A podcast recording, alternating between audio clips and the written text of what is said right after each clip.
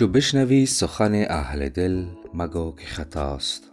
سخن شناس نی جان من خطا اینجاست حضرت حافظ می فرماید از آن جایی که شناختن سخن شناختن هستی است و سخن درست سخن جهان است و کسی که سخن را درست بشناسد جهان و هستی را شناخته است.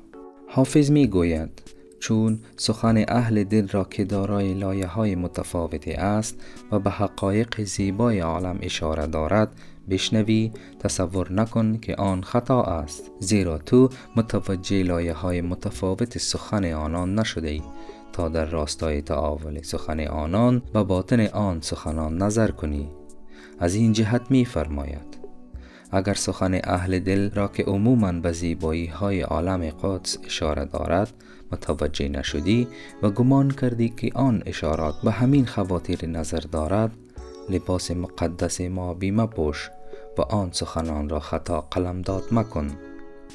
این نوع قضاوت درباره اهل دل به جهت آن است که در فهم سخنان آنها و اشارات آنان قصور داری.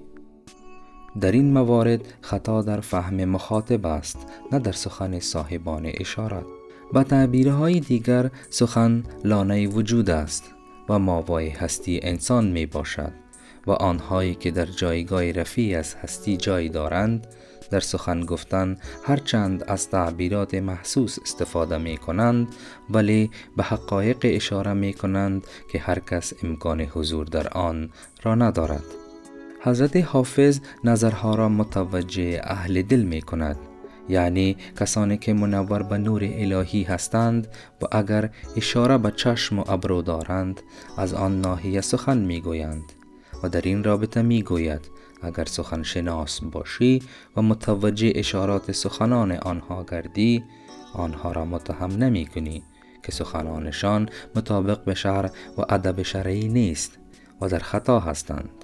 بلکه متوجه می شوی نظر به نوامیس هستی دارند و الفاظ به ظاهر عاشقانه آنان معشوق حقیقی را نشان رفته است. از آن جهت که تفکر حقیقی و نمادهای رویایی به صحنه می آید. و سلام.